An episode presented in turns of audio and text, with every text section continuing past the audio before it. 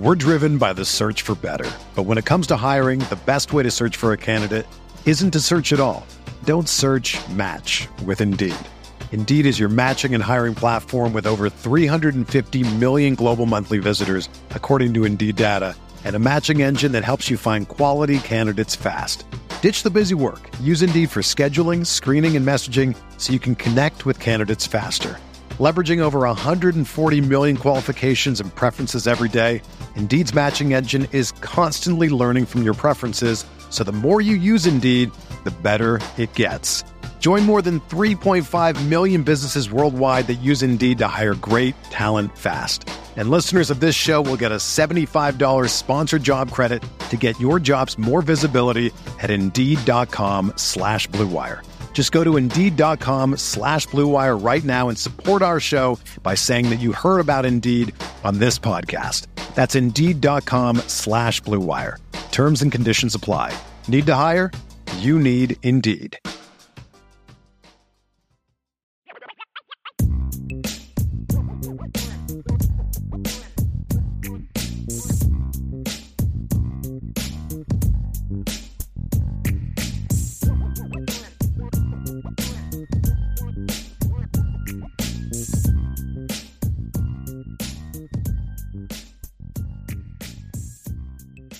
So, Sean, let's get into some questions. We do have a couple super chats here, which I greatly appreciate. We had a couple down here from Milton Fan uh, with for all my questions, and you guys do an excellent job. Thank you. And he said for working on a Saturday. Uh, well, hey man, Saturday's day for college football, baby. I mean, that's Absolutely. just kind of what you got to do, right? Uh, D Troll Hunter also with a with one just because we appreciate all of y'all so so very much. Let's get back up here to the top. Christopher Mora had this in before we even started the show uh, with a super chat. Thank you, Christopher, for that says going into his third year as offensive coordinator, how do you think Tommy Rees has de- developed as a play caller, and how will that help him going into the Ohio State game? So, Sean, in your opinion, how has Tommy Rees evolved and developed? I think he meant evolved, not devolved, because otherwise yeah. that would be an insult. Yeah. I think he meant evolved or de- and developed as an yeah. offensive coordinator in Notre Dame. And how's that going to help him against Ohio State? Well, it helps from a simple fact that he has what he's comfortable with, which is Harry Hiestand in the offensive line. I think that was very important. I think that's the foundation of everything that he wants to do. And if that offensive line is as good as what we've seen and heard from fall camp, I think what you're going to see is what Brian kind of talked about in our first topic run game with the ability to go over the top. And mm-hmm. They have that ability. They have two players offensively that I don't think anybody can defend, and that's Michael Mayer and Lorenzo Styles Jr. And when you have two players like that, they remind me of Kadarius Toney and, and uh, Kyle Pitts. Mm-hmm. You talked about that Florida team and what they were able to do against Alabama. So, you know, it's an offense, and as a play caller, I think he's going to be creative. I've seen creativity just watching him in practice and the plays that he's calling and the different things they're doing with their alignments and guys he's trying to put in certain positions. Uh, you see a lot. It goes back to what you're saying. I'll, they're going to be using the full width, width of the field. Right. I'll just say that they're going to be using the full width of the field and dominating you up front and and and going over the top. And that's really good to see. I don't know if that directly answers your question, but I think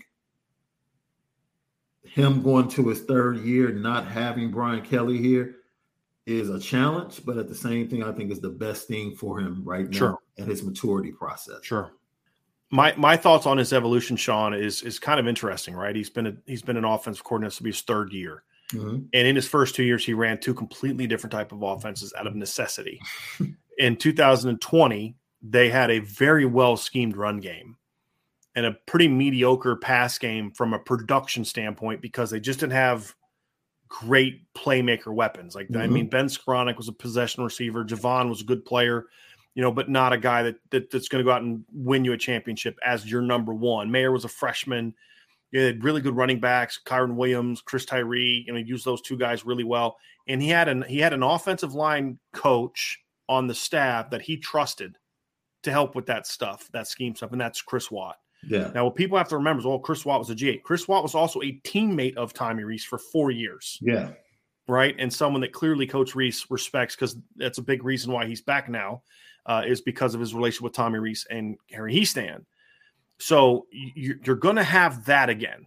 Right. So I really feel like this team is going to look at, at, at the very least, Sean, I think this offensive line in the run game is at the very least going to look like the 2020 run game. Is that fair? Yeah. Right. Like I'm not predicting they're going to look like 2015 or 2017. I'm not there yet. There's a lot we got to see before I'm there. But I do feel like the combination of talent and line play, and you've got a quarterback that's going to provide an impact in the run game, that it's going to look a lot like the 2020 run game.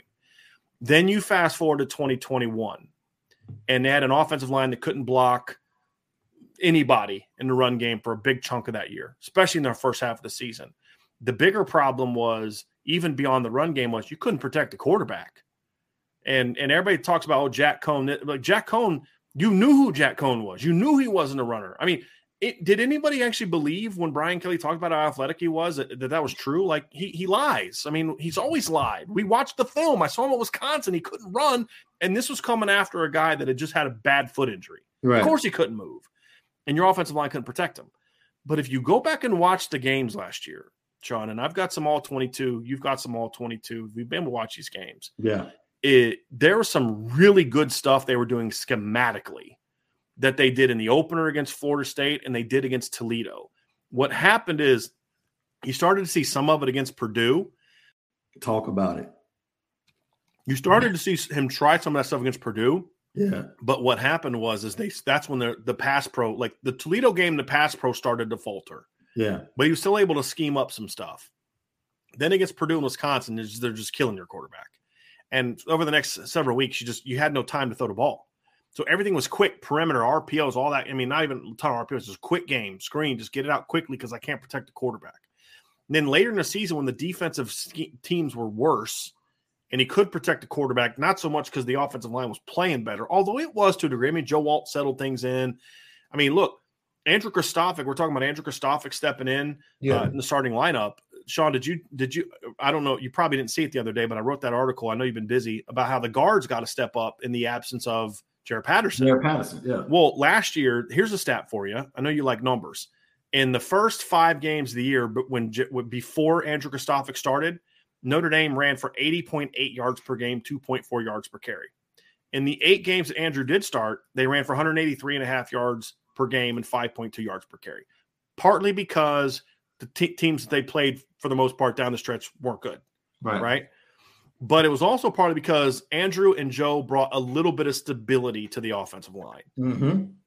And so when the pass pro was there, and they pass protected in the bowl game extremely well, couldn't block anybody in the yeah. run game, but they pass pro really well.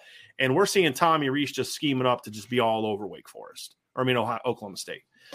So to me, here's where he needs to be in 2022. It's time to put it all together, right? Like great run game in 2020 not an overly effective pass game for various reasons. Scheme wise, again, there's some good stuff there, but just the talent wasn't great. 2021, really good schemed pass stuff. Some really big games in pass. I mean, you know, Jack Coan threw for over 3,000 yards last year. I mean, you know, like, and, and he completed over 70% of his passes in like the final six or seven games of the year. I mean, yeah. you know, it's not like Jack Coan was terrible last year. It was just, he couldn't he didn't have time to throw the football but the kid still threw 25 touchdowns seven interceptions had a quarterback rating of over 151 and you know had some some pretty good moments last year you know? And so i mean his quarterback rating last year was better than ian book's each of the previous two years for all the people that that love ian book you know? So it was good scheme stuff but poorly coached receivers and you couldn't protect the ball. Yeah. You're the quarterback. So now it's like okay does he have the protection now? Does he have the coaching now? Well look you here he stands best in the game. You got chris watt back you've got a, at least a at the very least Chansi Stuckey's going to be a solid receivers coach the very least which is a huge upgrade over what you had before and you lost one of the best running back coaches in the business and you actually upgraded yeah how many teams could lose a guy like lance taylor and upgrade yeah at tight end yeah. you lost john mcnulty who was close with Tommy Rees, and you upgraded with Gerad Parker, in my opinion. So to me, you've got a way better staff around you. Now it's time to put it all together. This is a group of players that you have been the primary recruiter for as the offensive coordinator or quarterbacks coach, right? So you're not going into year three. So it's time to put it all together. And that's partly why I'm optimistic because I do think he's going to put it together. And it really revolves around that, Sean, is we've seen him be able to scheme up the run game in impressive fashion. Like teams in 2020 knew they were going to run the ball and still couldn't stop them. And that includes Alabama in the first half. Yeah. I mean, let's not forget they had a 15 play drive that for a touchdown was in the first half when the game was still in in doubt. That was an almost all run game. You know what I mean? Like he had some good stuff schemed up in that game. The screen yeah. pass to Chris Tyree, great play call. And there was stuff open in that game. Ian Book just couldn't, you know, typical big game Ian Book. He's just not going to throw it. Well, last year we saw the pass game stuff. Couldn't couldn't scheme the run game. Well, yeah. now you should be able to do it all. And that's part of a big reason why I'm optimistic about this unit. Now he's got to show it, right? This is we say this a million times. It all sounds great, but it's a show me business, right? And that's what I need to see from Coach Rees. But I'm I, I'm I'm a lot more optimistic, I think, than most because I've seen him do both. I've seen him scheme the heck out of some run game, and I've seen him scheme the heck out of the pass game. Just not always at the same time right. because of deficiencies on the football team. I don't think those exist now. There are there depth questions, yes. But there are a lot of teams in college football that would love to have a depth problem that includes Lorenzo Styles, Xavier Watts, Braden Lenzy, Michael Mayer, Kevin Bauman, Tobias Merriweather as your pass catcher options, and running backs like Chris Tyree, Audric Estime, Logan Diggs, right. and a quarterback like Tyler Buchner. There's a whole, there's probably about 120 teams in the country that would love to struggle with that lineup. Yeah. Okay. And so the talent's there, the depth's not there. It's time for Coach Rees to say, This is why I'm making a lot of money. Because I know, hey, the head coach wouldn't make decisions that I needed him to make. Well, this one did. This head coach went out and let me get the guys I needed. This head coach went out and helped me get Deland McCullough and Harry Hiestand and Chansi Stuckey and Gerad Parker. Okay. Bam. Let's roll. No more excuses. And I'm excited about it because I don't think he's going to make any. I think this is going to turn around, but he's got to show me. That's the thing, Sean. It's, he's got to show me. Yeah. But I, and you and I have talked a lot about this, and I just I have a feeling like this is this offense is going to surprise some people. Will it be the opener? I hope so. It needs to be. But whether it's the opener or some point time early in September, I think this offense is going to really shock a lot of people this year. To where even if they don't necessarily do it in Ohio State, let's say they lose like 35 to 24 and then run the table the rest of the way, watch out in a rematch. You know what I mean? In the playoff, right? Because I think yeah. it's going to be a different deal. But uh, they need to get going in the opener, though. They they need to be able to rely on that offense to give them a give them a shot to win that game in the opener, and then from there, got to roll. And I I think that's what we're going to see this year. I really yeah. do. We're driven by the search for better, but when it comes to hiring, the best way to search for a candidate isn't to search at all. Don't search. Match with Indeed. Indeed is your matching and hiring platform with over 350 million global monthly visitors, according to Indeed data, and a matching engine that helps you find quality candidates fast. Ditch the busy work. Use Indeed for scheduling, screening, and messaging so you can connect with candidates faster. Leveraging over 140 million qualifications and preferences every day, Indeed's matching engine is constantly learning from your preferences, so the more you use Indeed, the better it gets. Join more than 3.5 million businesses worldwide that use Indeed to hire great talent fast. And listeners of this show will get a $75 sponsored job credit to get your jobs more visibility at Indeed.com slash BlueWire. Just go to Indeed.com slash BlueWire right now and support our show by saying that you heard about Indeed on this podcast. That's Indeed.com slash BlueWire. Terms and conditions apply. Need to hire? You need Indeed. So next question, great, great first question, by the way. Yeah, it was. Uh, Demetrius Rex says, uh, "Can Tyler Buchner be the most dynamic playmaker quarterback in the last ten years in year one, or should we give him some time to fulfill that title?" So, Sean, I'm going to ask this one. I'm going to nuance this. Let's just say dynamic playmaker as a runner and thrower because I I have a hard time seeing him being more dynamic as just a runner than Brandon Wimbush was in 2017. I think I kind of talked about this yesterday in the practice report, just his impact. He's not more dynamic than Brandon, but he's definitely, I think, going to be a better passer mm-hmm. than Brandon. That's not first, a low bar. All, first of all, because he has an offensive coordinator that's willing to build around him. Mm-hmm. That's number one, and support him. Yep.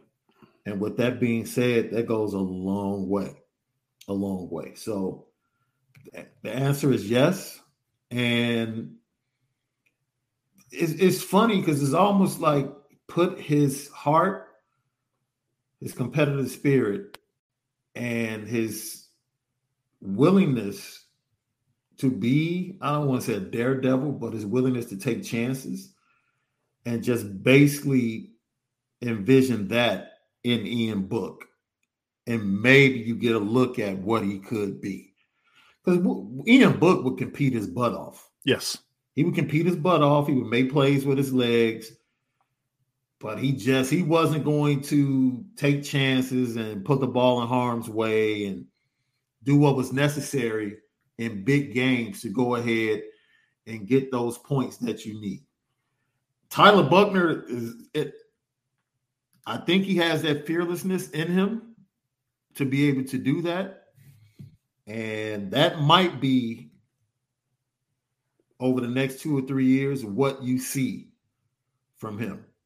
It's just a fearless, fearless leader that's willing to go out there and make plays and the guy that's crazy enough to think that when he steps on the field, he's the best player on the field. Like that's the mentality the kid has. So, you know, I can't wait to see how I can't wait to see how it plays out.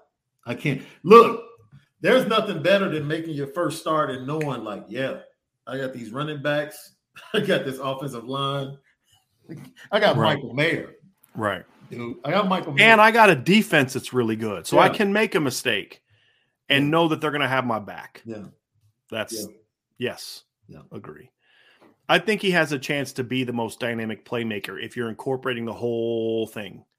Like you and I can talk until, you know, we get kicked off, right? And er, everybody leaves about what Brandon could have been, should have been, all that if he had a better quarterbacks coach his first two years, or if Chip built that 2018 offense around him more. All, we can talk about that all day, but the reality is Brandon was not the same quarterback in 17 or 18 that he was coming out of high school. No, just the reality no. of it. No, and and so yes, I think Tyler Buchner. I mean, to me, Tyler has a chance to be better than DeShone. Malik started three games. I mean, we can't really, I mean, can't right. compare Malik because right. we just don't have the body work, you know. But I, Ev, I think to me, here's the thing. This is going to sound crazy. For me, Tyler Buchner, if you're going to compare quarterbacks, he's a little bit of Everett and he's a little bit of Malik. I think he's a more mm-hmm. dynamic runner than ever because he's bigger. He's more like Malik because you know, Malik was not tall, but he was thick. He was strong. Right. He could he could run. You go look at the LSU game, the bowl game he played in.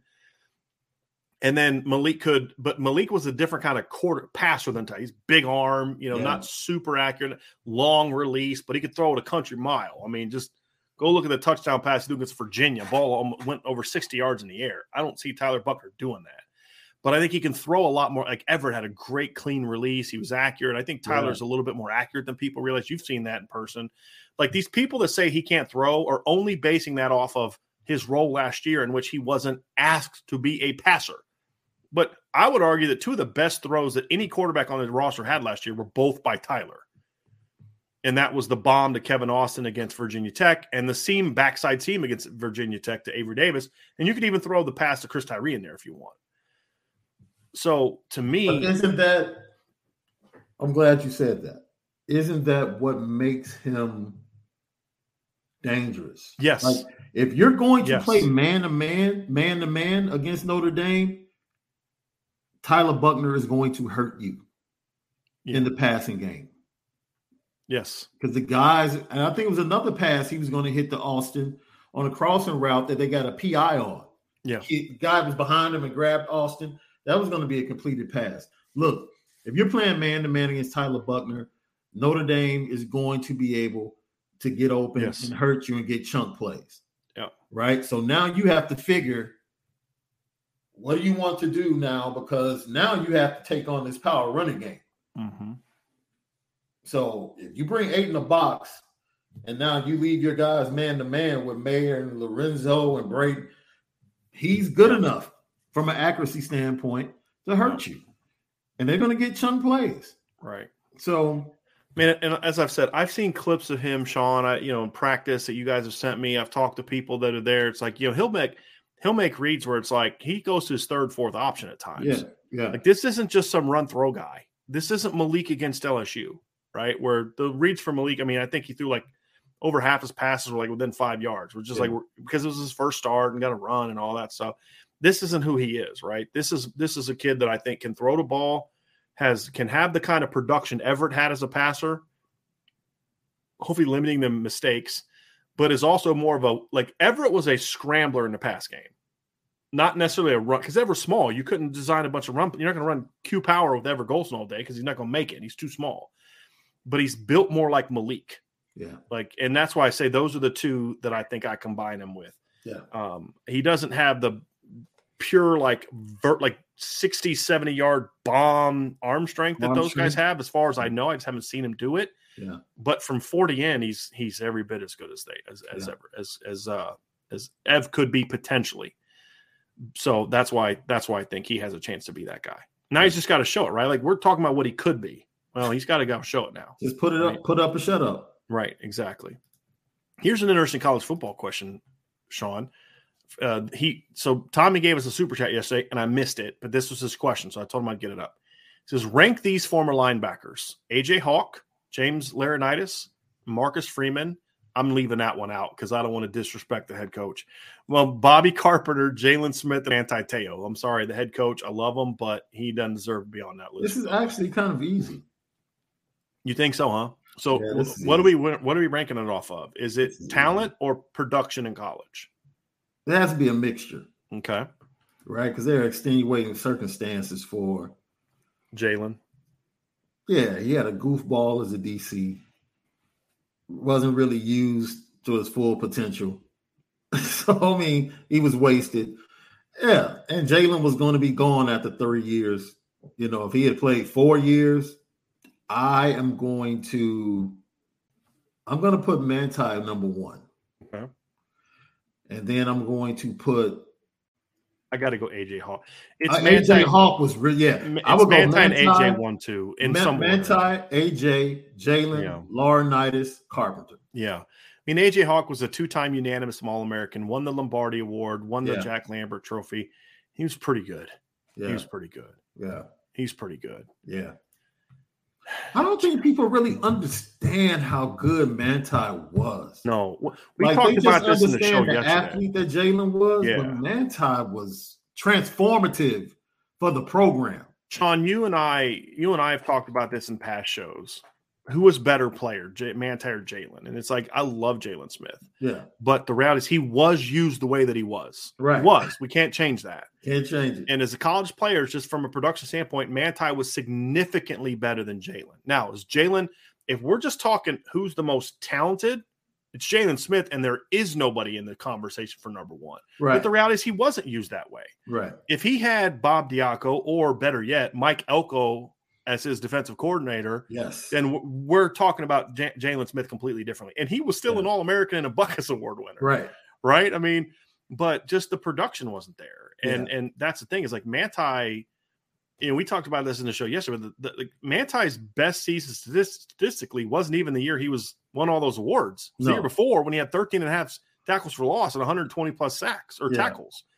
You know, so uh, I, I got to go James Laurinaitis three because you're talking about a guy that that that no, I got to go Jaylon three. I'm going Jaylon three. I love James Laurinaitis, but I got to go Jaylon three because the thing about Laurinaitis is he was also a guy that didn't have huge tackle for loss numbers either. Yeah. Again, different defense, and you know, part of his time he was playing with other really good linebackers. But I got to go Jaylon three. I got to go Jaylon three, and Bobby Carpenter five. Yeah, for me. Yeah, yeah. Bobby Carpenter is a really good football player, but I think James Laurinaitis was better in my opinion. Do, uh, do you agree with that? Yeah. Yeah, I, I got to go. I got that's that's where I got to go. I, yeah, and, I and honestly, I mean, you know, Bobby Carpenter to me, I don't know if I even put him in this conversation because he was kind of more of a pass rusher than a pure linebacker. You know what I mean? Like he was more of an edge guy than he was a pure linebacker. So I even Yeah. have a hard time even having him in. You would have been a bet. You would have been better adding Katzenmoyer to this list Yeah, than Carpenter. Yeah, I am going to look up Marcus Freeman's stats though, because he had a year with over 100 tackles at Ohio State, and he was a good football player at Ohio State. Oh, absolutely. He had 71 tackles uh, in 06, 109 in 07, 84 in 2008, nine and a half tackles for loss in each of his last two years. He's a good football player. So I was being hyperbolic saying he doesn't belong on the list. Uh, but I got, you know what, though? Now that I think about it, I might actually put him ahead of Bobby Carpenter. I know that's going to sound crazy because Carpenter was the first round pick, but again, Carpenter was more of an edge guy to me. I just, you know what I mean? Like, I just, and he got banged up a little bit. Like, You know what? I just, I got to do it. no Cyrus breakdown. Marcus Freeman's number one. Yeah. Manti's still number one. Manti's Right, still okay. number one. He's right behind Yeah, Manti. Manti's still number one. I love Coach Freeman, but Jay is still ahead of him. But uh, you know, and hey, man, what Tommy? Where's Jeremiah Owusu-Koramoah in this conversation, my man? Like, he's got to be in this conversation too. Uh, but yeah, I mean, I think that one two is clear though, Sean. It's AJ Hawk and, and Manti in some order. Let's talk about the misuse or lack of use of linebackers. If if Nyles Morgan is inserted when he was supposed to be inserted, Right. he develops even Right. quicker and probably becomes a heck of a linebacker. Well, can I say something else too? Yeah. the thing about AJ Hawk and Laurinaitis compared to Manti, and this is to your point, they always had somebody around them. You know, AJ Hawk had Anthony Schlegel and Bobby Carpenter. Mhm. James Laurinaitis had Marcus Freeman, who was again a top All American, you know, Right. fourth round draft pick. Manti played next to Carlo Calabrese, Dan Fox. You know, that's who he was kind of having protect him. Yeah. Brian Smith. Yeah. Like, what would Manti have been like if Luke Kuechly was beside him? Yeah. or even Nyles, like you, you know, like for mm. Jaylon, for Nyles, like you were talking about Jaylon and Nyles, but like. Manti wasn't playing next to a dude either. Yeah. And then t- Jaylon's the same story. What would Jaylon have been like if he was playing next to a Nyles Morgan type for two years? If he was Right. playing next to a, you know, a, a, a more top back, and I think backer, and I think that's the thing too is those hmm. Ohio State guys were all great players, but they all played kind of with each other. They always had other great linebackers you had to deal with. And I think that's something that has to be taken into consideration. Like, how good would they have been if they were the only dude like Manti was? Like, if all if Dan Fox was the guy they were hoping defenses would take pressure off of. Yeah. And they also played behind some really good defensive lines. Yeah. So are you Really predicting, are you predicting how good Junior is going to be with all that talent around him? Not yet, not yet. But but he's going to be in that conversation. He's got to still beat out some dudes though first. Yeah. And I think that's what has me excited about that group. Tommy Gunn says if the suspensions in 2013 hadn't happened, how would that have impacted the program? Could 2016 have been avoided? He's talking about Ev. Is he talking about the Ev? Ev, it was? Ev, it was uh, uh, DaVaris Daniels, DaVaris Ishaq Daniels. Williams, and KeiVarae Russell, and Kendall Moore too. But Kendall was like more of a role player. Well, I've actually I think Notre Dame's. I think Notre Dame is. offline discussions Mhm. with Kendall. And see, this is the cool thing about those guys. You talk about haunt might not be the right word, but they understand where the program was going Yeah, and what they had in Yeah. talent, like coming in together, and they knew like 14, they knew like from 12, 13 to 14 to 15, they knew what they had in that locker room. yeah, And it was like, dang, we let our guys down. yeah. Like all of them pretty much here's, feel here's that the deal, way. Sean. Let's think about this. Yeah, Will Fuller breaks out in 2014. Yeah, 70 catches, 1,000 yards. Great player. Corey Robinson had a really nice year 40 catches, 500 some yards. What happens if you throw. DaVaris Daniels into that conversation? And Ev is going into his third year as a starter. right. DaVaris Daniels was really He was going to be their him dude and year. Ev were the only bright spots against Alabama. Right. 100%. They competed. Right. And then they lose the whole 13 season. Yeah, Right. And and then so you come back in, in, in 14 and you'd have had like, the, you know, because DaVaris had a bit of a breakout in 2013. yeah, Um, You know, because because Evan because Ev Ev missed 13 for a different suspension, right? Right. So I'm kind of throwing that one in there as well. Like if he doesn't come back from that, but if DaVaris a receiver with Will Fuller and and the running backs they had on that team, and then you look to the defense, you add Ishaq, who supposedly was really coming along at that point in time. Mm-hmm. You you have your corners are Cole Luke was excellent in 2014 Yep. excellent 2014. And you'd have had KeiVarae opposite him. And then now all of a sudden, Cody Riggs moves into the slot to play nickel. Right. And maybe Kendall Moore, who was a solid player, is a role guy, but you know, maybe he's your starting middle linebacker next to Jaylon Smith Yeah. instead of Joe Schmidt. Or maybe you can use Joe and him in the rotation to where in some of those games where you need a bigger guy, you could put Right. you. But now all of a sudden, those those injuries. Look, here's the deal, flat out. They go 11 and one that year, Sean. I think they still lose in 14. I'm about the 2014 team. You know, I kind of think I think they still lose to USC at the end of the year. USC was playing good football at that point in time. the They year really were. and they weren't quite the 2016 team, but they were they were playing good football at the end of the year. Um, I think so one they'd have beat Northwestern and Louisville for sure. Definitely. They would have beat Florida State for sure. Yep. Arizona State game, I can't say they definitely would have won because I, I was can't just a weird. all the game. turnovers. Like, Yeah. you know, okay, so does that mean Ev doesn't turn the ball over five times in that game? Like, but I think, you know, maybe he doesn't feel the need to put the team on his shoulders in that game if he's got DaVaris and Will Fuller. You know, maybe the defense can make some more stops if they've got KeiVarae and Ishaq. Like, I don't know who beats them that year. I mean, I, and I'm saying USC, but I mean, the week USC lost by 18 the week before. They were playing good football down the stretch. They played like crap against UCLA, but they were playing really well the two weeks before. Yeah. You know, it's just, you know, I, I think we all, do. Look, if you sit down and have, and I'll look, if you sit down and you have a round table with, heck, throw Tommy in there. If you sit Mhm. down and have a round table with Tommy, Malik, DeShone, and Brandon, they will all tell you Ev was the dude. yeah. Yeah. They all knew Have it. you Ev- ever heard Tommy Rees complain about I should have started over him? You've No. never heard him say it. No, I've never heard him say that publicly or Yeah. privately. Yeah. Never. Yeah, he knew. And I know for a fact it's been told to me the worst thing that happened was the suspension, and even worse than that, going to Whitfield. The worst thing that ever Yep. happened. If those things didn't happen to Ev, the whole quarterback narrative thing in Notre Dame Gone. might not even exist. Well, those were here's the thing though. Those were both choices made by Everett Golson. Absolutely. And that's the problem. Absolutely. But yes, I mean, you and I have talked about this. There's the two most quarterback, the two most talented passers that Notre Dame has had last 30 years are Everett Golson and Jimmy Clausen, and it's Yeah. not close. Yeah. The difference is Everett could move, Yeah. and Everett had a stronger arm.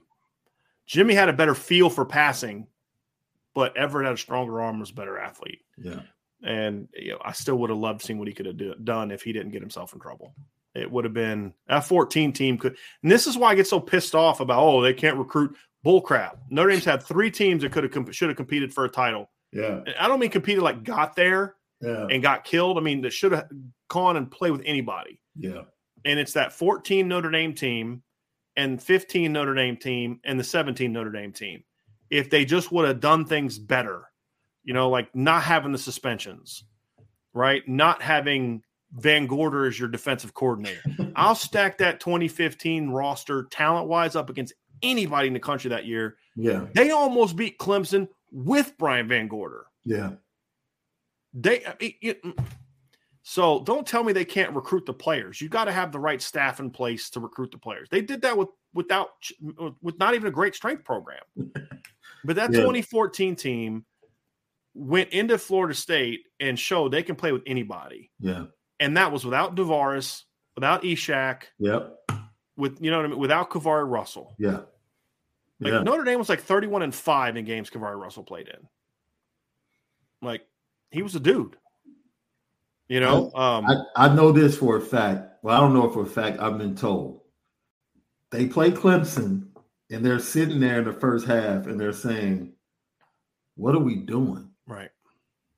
Like, why are we just pounding our why are we keep hitting our head against the wall? These are players on the sideline. Like, what are we doing? Then they go to North Carolina State. The rain is like literally horizontal. Like Sean, I was there. I'm sitting in the press box and I can feel the press box moving. right. And I'm looking across and I'm seeing the light poles going like this. Like that looked like they were doing the alma mater thing at the end of the game. Like the light poles were singing the Notre Dame alma mater at the end of the game from the student section. right. I'm hearing flash flood warnings going off in the background. I'm like, what are we doing here playing a freaking football game? and and they're like, why are we throwing the ball? Like, why are you trying to throw the ball 40 times in this monsoon?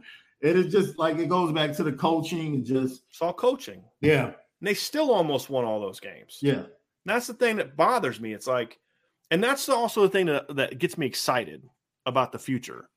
Because, like, look, I could be wrong on this, but uh, I think I've been right on a lot the last couple years, right? And I've caught a lot of crap from people. Oh, I hate Jeff Quinn. I hate Jeff Quinn. I think Jeff Quinn's a very good, decent man. I don't think he's a very good offensive line coach, and it was proven to be so.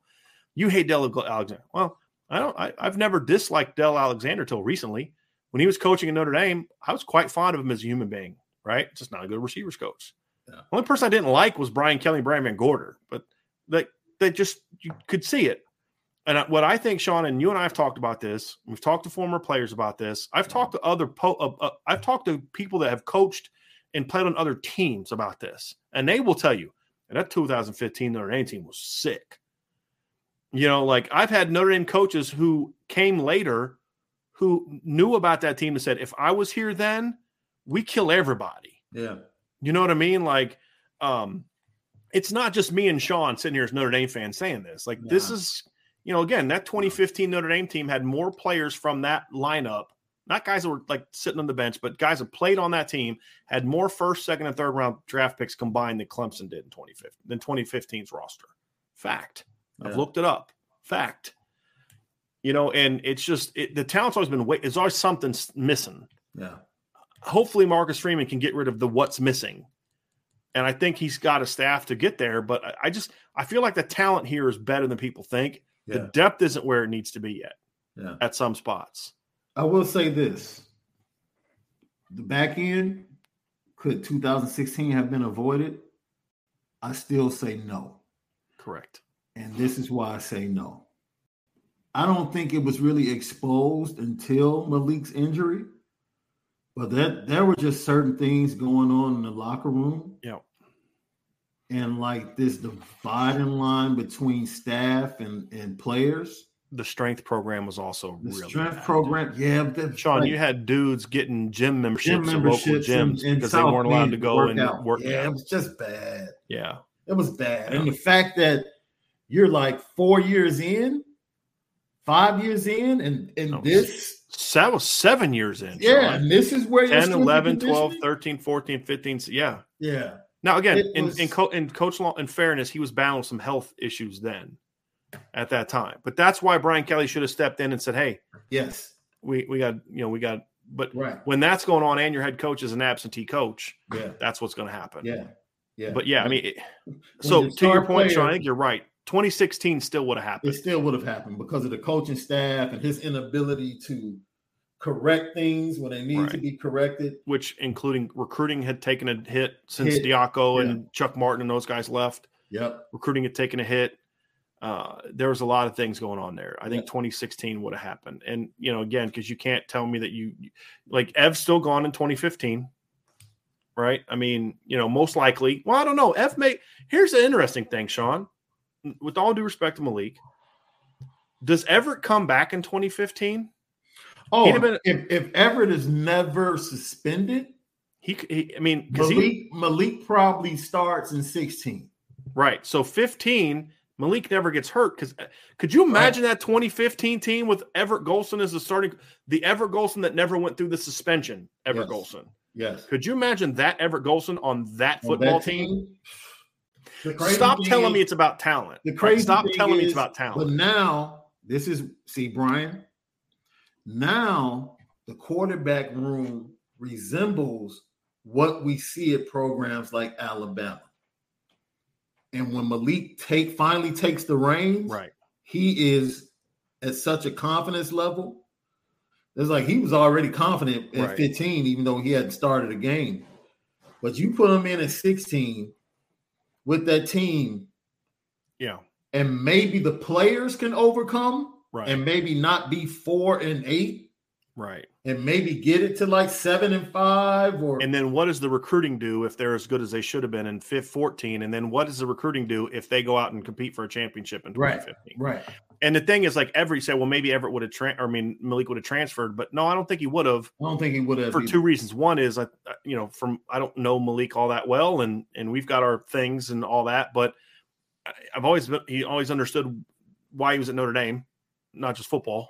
Number one, number two, transferring wasn't easy then, and number three, it's a lot easier to sit on the bench when you know that dude in front of you is the dude. And I think he would have been more Mac Jones than Justin Fields. Yeah. Ever, Malik would have been. And, I mean, is that Yeah. fair? Like No, Mac Jones knew, hey, I'm you. waiting my time because I know Tua was that dude. But Brian, Right. I just told you, Yeah, you sit all of them down, Right. and they will all tell Right. you he's the he's the guy. which is why he'd have been okay being Yes. the next in line. Yeah, is my he's point. the godfather. Exactly. We Exactly. we I'm good. I Yeah. ain't that. right You know what I mean? Like right that's the reality of it. And and so then Malik would have been a two year starter. He Right. started in 16. And now, now Brandon starting quarterback in 2017 is not Brandon Wimbush. no It's Malik Zaire right without the injury. right So, mm, you know who never? It, it- here's this: it, we never would have seen DeShone Kizer as a starting quarterback in Notre Dame if if Everett doesn't get suspended. he probably is the transfer Yeah. yeah he's probably the transfer Yeah. That's interesting. Yeah And then Brandon takes over in 2018. mm-hmm. You know, but it, I mean, but there's all look. It's Van Gorder. It's Mike Sanford. There's so many reasons why 16 would have happened, yeah in my opinion. But uh, the, Everett. Ev- so it's actually it's not the 14 suspend. It's not the suspensions for 14 that were the issue. It really all tracks back to Everett in 13 yeah as being the the beginning of all that. right So fascinating question. We could have done a whole show on just that, Sean. we really could have All right. So here we go. Tommy Guns, if you had to pick one game from the past 12 years for September 3rd to emulate, which would you pick? I'm going Clemson Notre Dame 2020 in the regular season because it's like the only game against a great team that Notre Dame won. And I don't think you're going to beat them 30 to 13 like you did Oklahoma in 2012. You're going to have to you're going to have to make some big stops on defense and then win look what run the ball, make big plays in the pass game, yeah right? Make some big stops on defense, force some turnovers, and get some scores that aren't on offense. It would have to be that 2020 game. That would be it. I'm going to go, and this is a game we've actually talked about. I'm going to go 90, I think it was 96. So past 12 years though. So that Oh. he's basically going Oh, back to said Brian past Kelly's. 12 Yeah, years. so basically Brian Kelly's tenure. Oh, Brian Kelly's tenure. Yeah. Look, there was a matchup. I, I forget the year. I think it was 98, 96. That I think the game is going to go just like that because Ohio State had that type of crazy talent at wide receiver. Mhm. Yeah, I wouldn't compare like Stanley Jackson and the, the other kid they had at quarterback. Joe Germaine. Joe Germaine. I wouldn't compare them to CJ Stroud. Right. But you know, Eddie George, that Laurent uh Pace at left tackle, like that was darn good offense. Yeah. But I think the same game plan that Lou put together for that game that allowed him to have the lead in the third quarter before they just imploded with turnovers. Well, and this team has more speed than that team does. Absolutely. That's something Absolutely. you've But talked like about. Yeah. I think they have the same chance to physically impose themselves and frustrate. But that's why I think the 2020 game against Clemson is that way because they they beat Clemson in the trenches that day. I mean, Clemson's success came on big plays in the pass game. So would you say because of and if Ian Book doesn't fumble the ball going into the end zone, yeah, they, that game's not close at the end. not end. even close. If take would you rather say forget the results? Do you think it's going to resemble the first game or the actual conference championship game? First game with Trevor, because I think the game started out the same in sure. both games. like yeah. the games had a similar start both times, and Notre Dame just wasn't able to put the same points on the board early. The, the, thing for me, Sean, is I think that that when you don't play Trevor, you don't need the game changer quarterback. Hmm. When you play a team that has a guy like Trevor, you need a game changer quarterback. That's the difference between the two games. Yeah. It, and so you know, I, I, look at that game, and for me, Sean, it's like I, you know, as far as again, he, his question was, you know, if it game, if it could emulate it, then I'd want it to yeah. emulate the Clemson game, yeah. because what did Notre Dame do?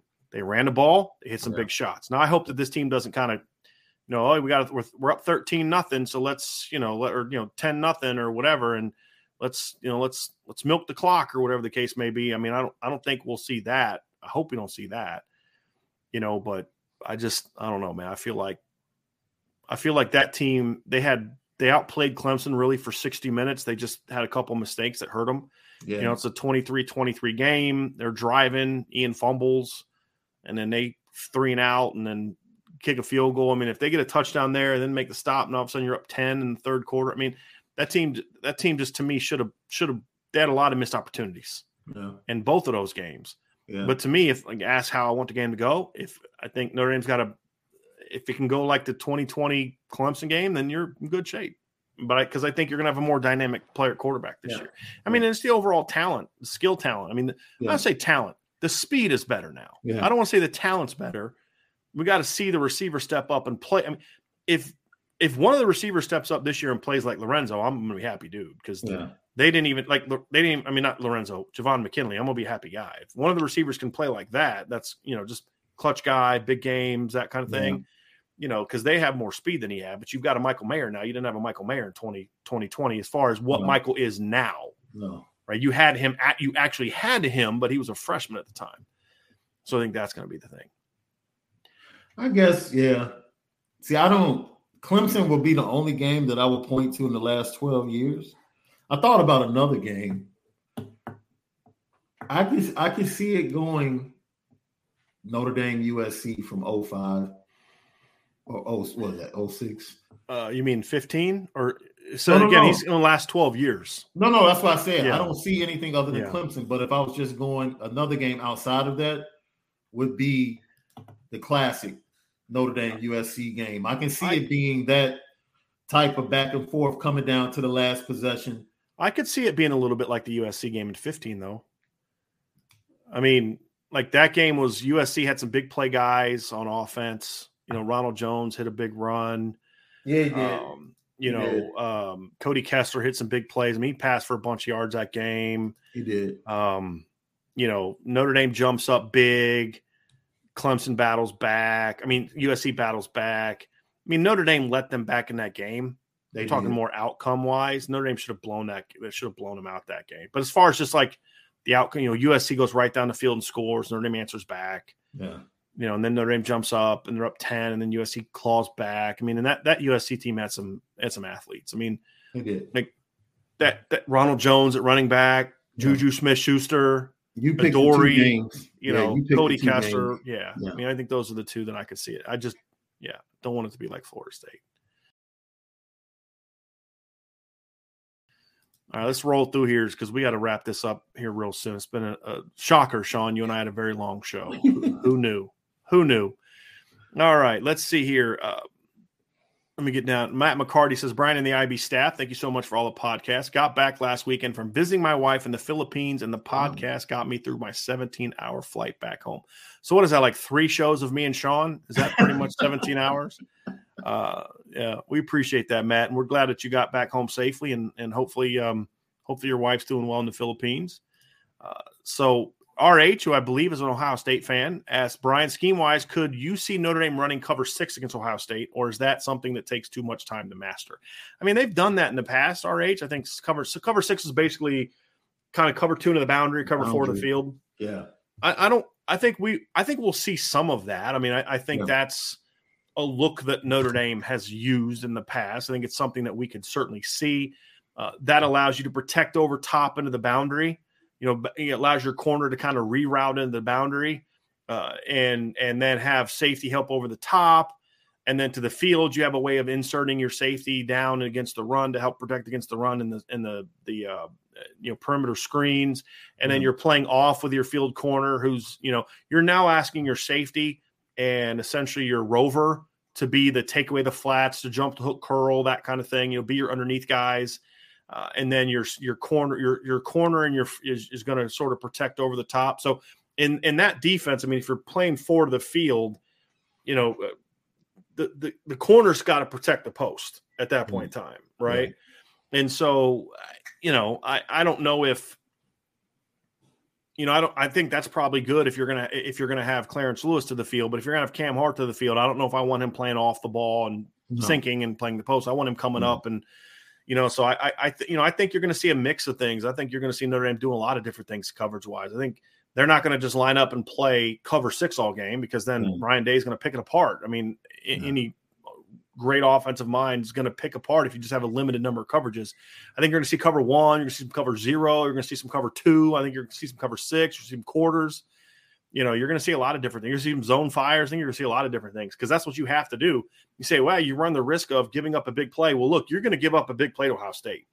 That's going to happen. You know, you know, talking about game plans to emulate. You know, the great game. I'm gonna go NFL. Gonna, since you're going like back in the '90s, this has got to be a lot like the 19, the Super Bowl 32, Broncos Packers.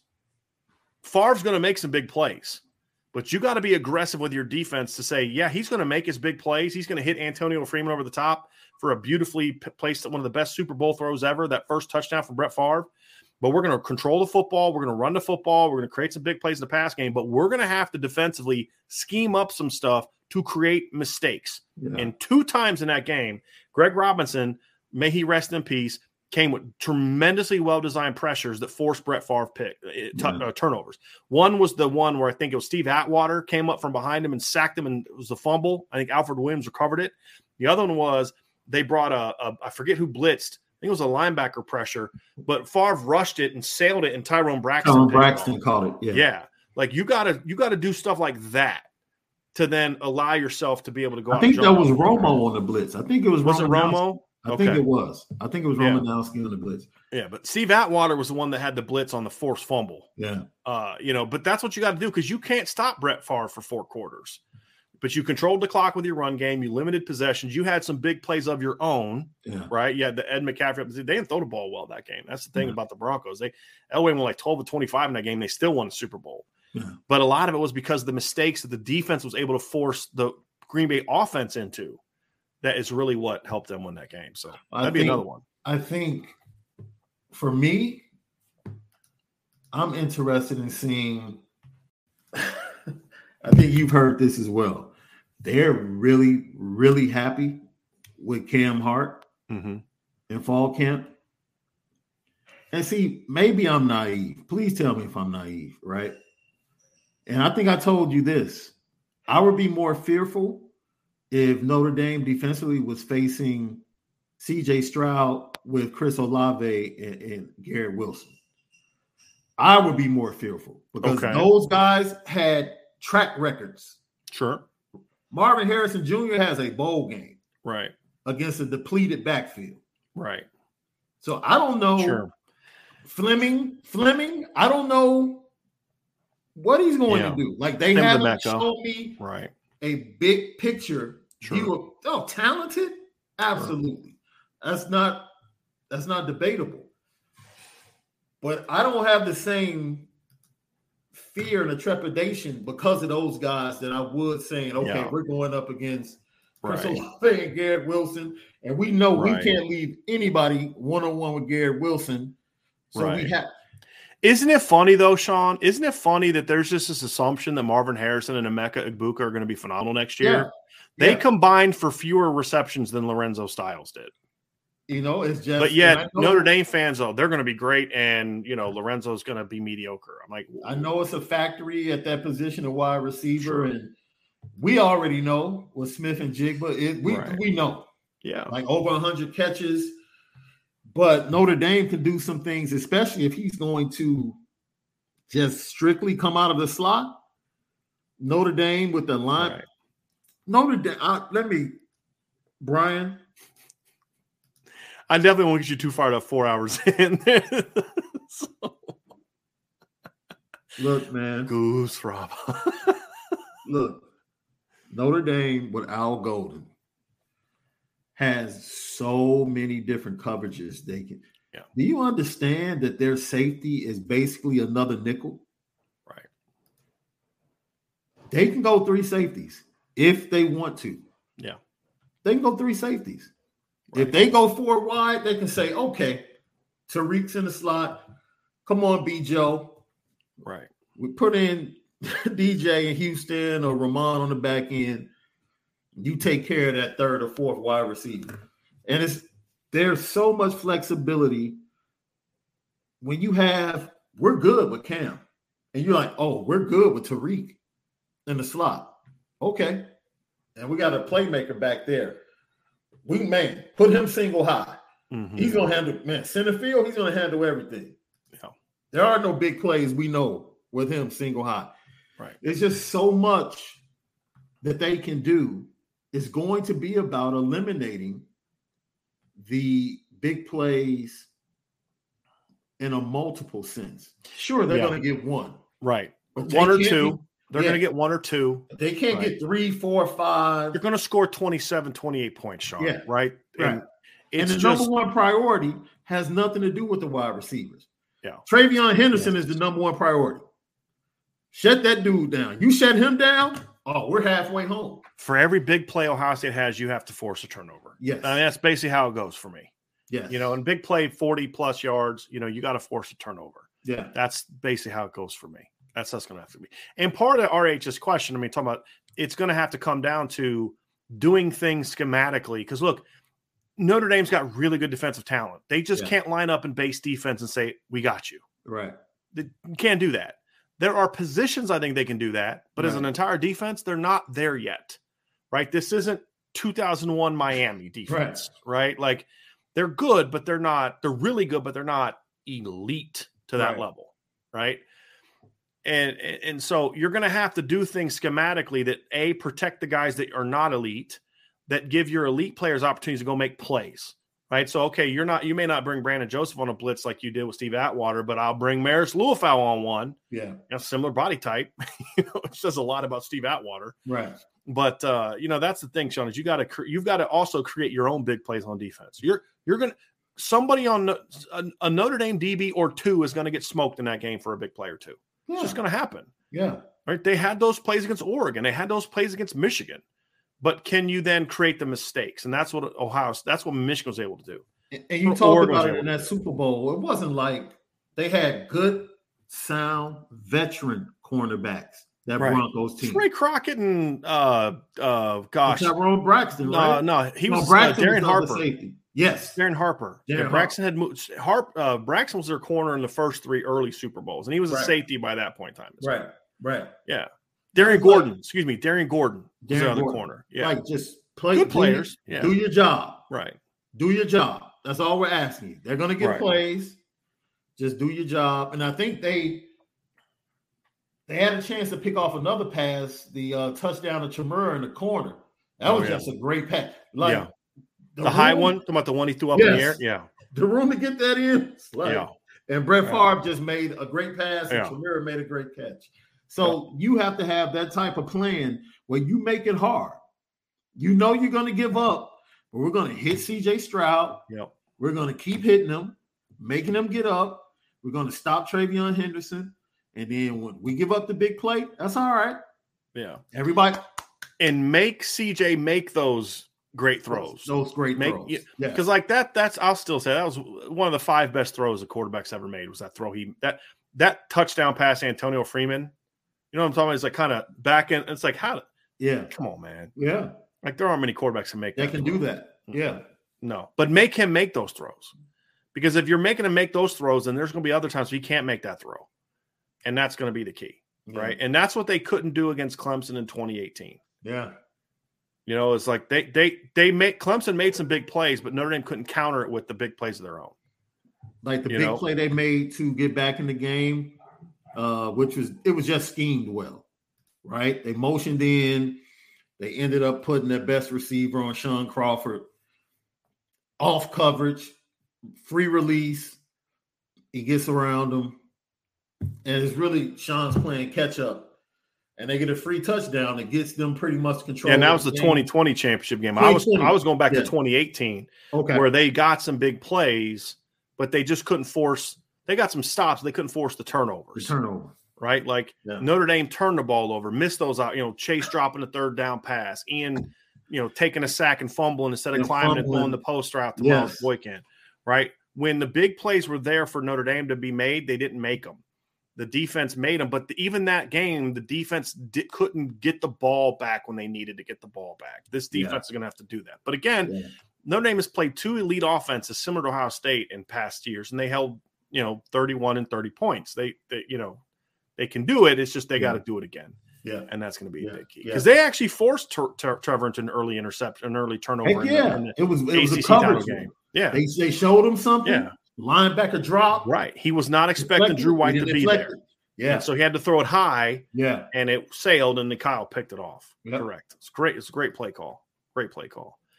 Let's get to the last few. We got a super chat from Mark Stewart. Thank you, Mark. Do you have any info on the uniforms? No, seriously, Mark. Why are you why are you playing me like this, man? I mean, come on. We're supposed to be buddies. And no, seriously, does a good coach play the disrespect card with his team, or is that a fan thing? I think he can. You got to do it right though. You can't play the disrespect card like for six months. There's a time and a place for it. And like for the first three weeks of camp, Sean, I'm not talking about disrespect. But the closer and closer I get that, I don't care what ESPN says right now. I don't care what you know anybody else says right now. But I'm not to lie to you. As you get closer to game week, I'm looking for that edge. Do y'all know that they're they, they don't think you they don't think you belong here. Yeah. They you know and you know they don't think you can play with this team. They Yeah. think we should just pack it in and not even play this game. You know, like even our own fans think we're going to get blown out. You know what I mean? Like I'd play though. I'd find like that one person on Twitter, a Notre Dame fan on Twitter, or on a message board that predicts a blowout. Like even Notre Dame fans think you're going to get blown out. And I wouldn't. I don't want him to do that, but I probably would do that. I hope he doesn't do that. Yeah. Um, but you know how I am. That's how I would have done. Yeah. But like I would, I would play that up as you get closer to the game. You know, I mean, like I said, Lou Holtz did that. Remember that speech we played last week? That was right before the Michigan game. It was about Yeah. respect Yeah. and earning respect. Yeah. And that's what I say. It's it's the disrespect card is meant to not get you emotionally angry for the game that you want to go fight somebody. Yeah. It's meant to get you in the frame of mind where I'm gonna go show the world that we can do what you say we can't do. Right. And so I think you got to play it right, Sean. You're not trying to get anger out of your players. Right. You're trying to get them to play with an edge, a chip on their shoulder. Well, That's the key. I'll say this. I think for the competitor, the players, I think it hit them before you even start talking about Ohio State. The competitor, for a guy like Clarence Lewis, as soon as that Oklahoma State game was over, if he's a competitor, he that's all the motivation he needed. Seeing JD Bertrand sit up there and explain we were prepared, we just didn't get the job done. That's all the motivation he needed. Mm-hmm. Like we don't even have to think about Ohio State. This is about us. Mm-hmm. This is about us. This is what we're taking into the spring. This is why we get up early. Yep. And work out. Yep. That right there. Not wanting to feel that again. And now that fuels us and carries us into the spring Right. and into fall camp. And in fall camp, when it gets to a certain point, now we laser focus in on the task at hand, which Yeah. is September 3rd. Yeah. But it has to be about you first. It Yeah. can't be about Ohio State. And that's the point. It's not that it's not that the disrespect card to me is meant to be about us. yes. If I'm looking at it from a coaching standpoint. Yeah. It's not meant to be like, you know, like I don't care if it's about CJ Stroud. I don't care. It it's you know what it goes back to? We had a nice little fun conversation last week where you and I got pretty fired up when we Yeah. played that stuff from Lou. Yeah. You know, don't you come at me now, right? Right. You know, Right. but it was about earning respect. It wasn't about Michigan. He never said the words Michigan. He talked about Bo later, but it was somehow Bo saying we can't do this, we can't do that. We're gonna go show him. right. It can't be it- it- you know, so so and then you had your little little, you know, as I called you afterwards and said it was like it was the it was the Sean Davis equivalent of of B Rabbit in the final rap battle. You know what I mean? Like, you know, and I'm still here screaming the free world. You know what I mean? Like, you know, like I don't care. You can win all the titles. I'm we're still Notre Dame. I'm still here. You know what I mean? Screw you. Right. We're still Notre Dame. Right. Uh, and you know, it, it just you can say I know all the stuff you got to say about me. Right. Yeah. Like I know all the stuff you got to say about me, but I'm going to use that as fuel because I got something for you. Right. And I think that's when I say the disrespect or it's that. It's like, you know what? This is the game you've been waiting for. Yeah. You don't want them to say that you're a 15 and a half point underdog anymore. Yeah. Go do it. And you know, it's kind of like, you know, the if I, if I could think of like a speech to give it it'd be it from a movie, it's it's um it'd be from Miracle. Yeah. When he was like, This is your chance. Take it. Yes. This is your chance to shut everybody up. Take it.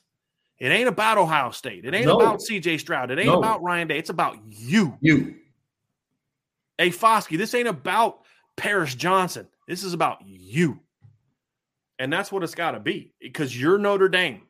And that was the whole point behind what we talked about last week.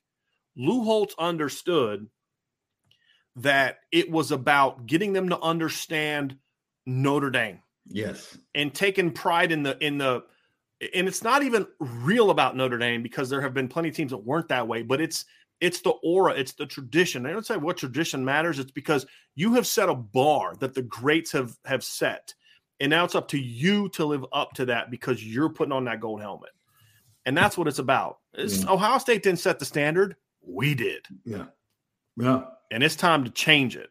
Yeah, and that's what I think is in front of this football team, and that's why it was so beautiful it's a lot of different places Coach Holtz could have been a lot of different mindsets he could have been in when he had the opportunity to speak to the team. Yeah. I thought it was beautiful the direction he chose. Mm-hmm. He didn't mention Ohio State. You're talking about the one he did the other this day, past right? week. Yeah. With the newspaper. They're gonna try to do, they're gonna try to rip you apart. Mm-hmm. They're gonna try to separate you. But Yep. if you stick together, he made it about us. Right. If you stick together, magic can happen. That's right. That's right. Like it's us. Yeah. That's it. And, and that's what players would say, like during Miami week, it was that way. It was about Yeah. you. It's not about Miami, it's about you. But Yeah. right before the game, he had a little something. But it was about always about developing that edge, that confidence in yourself that I don't care because you need to develop that edge and that confidence because, again, Ohio State will make a run. Yeah. Miami made a run. Florida State made a run in 93. Miami made a run in 88. Right? But the difference is is those Notre Dame teams answered the challenge. And it wasn't about Miami, it was about you. Hey, I, they're going to make a run. Doesn't matter. You do you.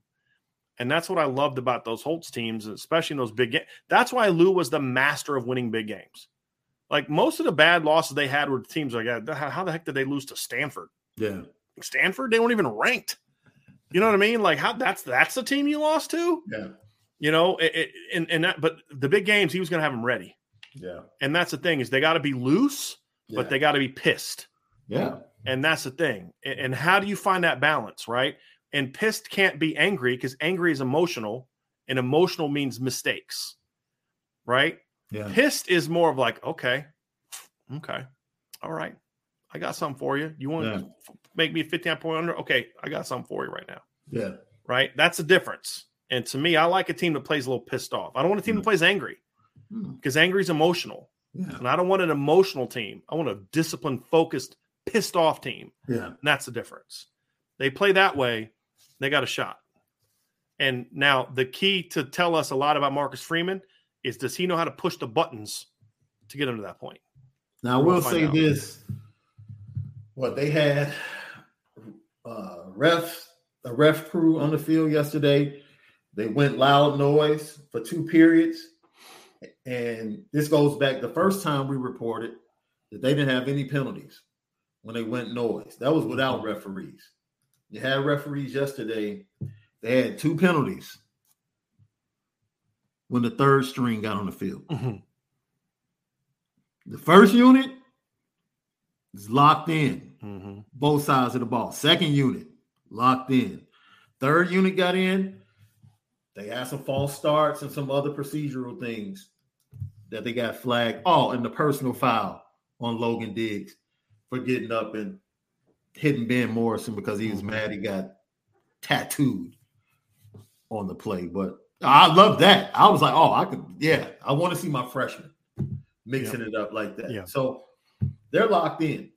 From I'm, I'm telling, I'm t- trying to tell Irish fans, this team is they, they are honestly with the injuries and where they are now. I think they're like, yo, we fast forward, we play them tomorrow. Like let's mm-hmm. Let's go. Like we yeah. forget going to the horseshoe, bring them to the local park right. down right. the street, or we can go to the local park down the street right. from the stadium in Columbus. We let's play tomorrow. Yeah. And if this team has a leadership that we hope it does, Sean, they don't need the coaches to tell them that they're 15 and a half point underdogs. No. no. That nobody thinks can play with this team. No. It's about how can you harness it. No. And that's the key. Like they're not yeah. sitting there like Freeman walks in like, you all know you're fit. We're 15 and a half point underdogs? Yeah. No way. Yeah. Like they know. They know. You just got to figure out how to harness it. And that's going to be interesting. And that's going to make it fun. And that's what we're going to find out here. Um, we'll be uh, in two weeks from today, Sean. You're going to be sitting in the stands and I'm going to be sitting in the press box, and we're going to be about a half an hour away, hour away from like, okay, it's time to see. No, time I'm to see. You, I'm telling you now, my brother. I don't know how it's going to turn out. I'm telling you, if that clock is ticking down and we're icing the game away, you you guys might have to come bail me out because I'm I'm talking. Yeah. I'm talking. No, I, I, am gonna have to, I have a couple buddies at the game that I'm gonna have to. I'm gonna have to bring a lot of extra cash to that game. You are correct. Hey, sorry everybody, I won't be at the post game show. Why not? Yo, I got to go bail Sean out of jail. Absolutely, my buddy Jason out of jail. So sorry, I'm y'all. Talking. Yeah, I'm talking. Like, yo, what's good? Y'all real quiet right now. Real quiet. Yeah. What's up? I play Snoopy. play Snoopy. dot this eye. Dot this eye right here. Dot the eye on yeah. this win. That's yeah. what you dot right yeah. there. I got all the jokes lined up. Yeah.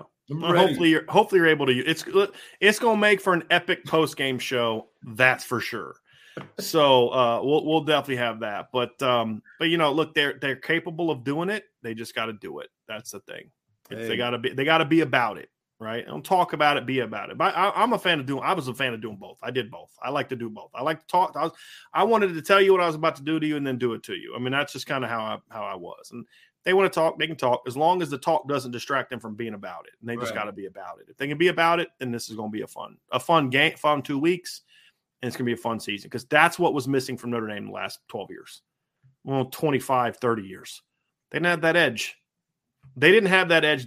We didn't have a Notre Dame football team that had players top to bottom that had the belief that we're Notre Dame. I don't care who you are. They were like that a lot of times, but not all the time. Yeah and then coaches that ha- were able to then put them in position to get the most out of them. That's that's where it's at. But yeah, I think that's the regular uniforms they'll probably come out with the normal road yeah. uniforms. Yeah, yeah. Uh, he's just busting my chops because we have people that are always asking like uh, super chats for about what's the latest on the uniform. So Mark's always giving me a hard time. That's my man right there. Well, remember that, Mark. Remember that. So that's going to do it for today's show. I think it's a great way to end it, right, Sean? I mean, just be about it, man. Go get that. You got an opportunity, seize it. It's up. It's up to you. Man, it's up to you. So absolutely. there we go. The prep, dude. You're probably going to hear this again. There's no pressure on Notre Dame. Mm-mm. No, none, none. Yep. Let that That's going to do it. Hit though. Let that fourth yep. quarter hit the scoreboard yep. is the wrong way. hey, you need to make sure no, don't let the fourth quarter hit. Let the fourth quarter wind down because that's the one thing about Ohio State is, I mean, they, they can strike quick. You know, you got you got to. It's got to be sixty minutes. It's got to be sixty minutes, and it's going to be a battle. And I cannot wait. Can't wait. Uh, but uh, anyway, looking forward to it. So, Sean, that's going to do it, man. Another. I think this might be our longest show ever. I think we have set a record. We're just getting for longest started, show man. ever. But yes, tremendous show started. as always. For Sean Davis, I'm Bryan Driskell. Thank you all so much for being with us today. Uh, we are going to start save putting super chat money aside to bail Sean out when that time comes. Uh, there's no doubt.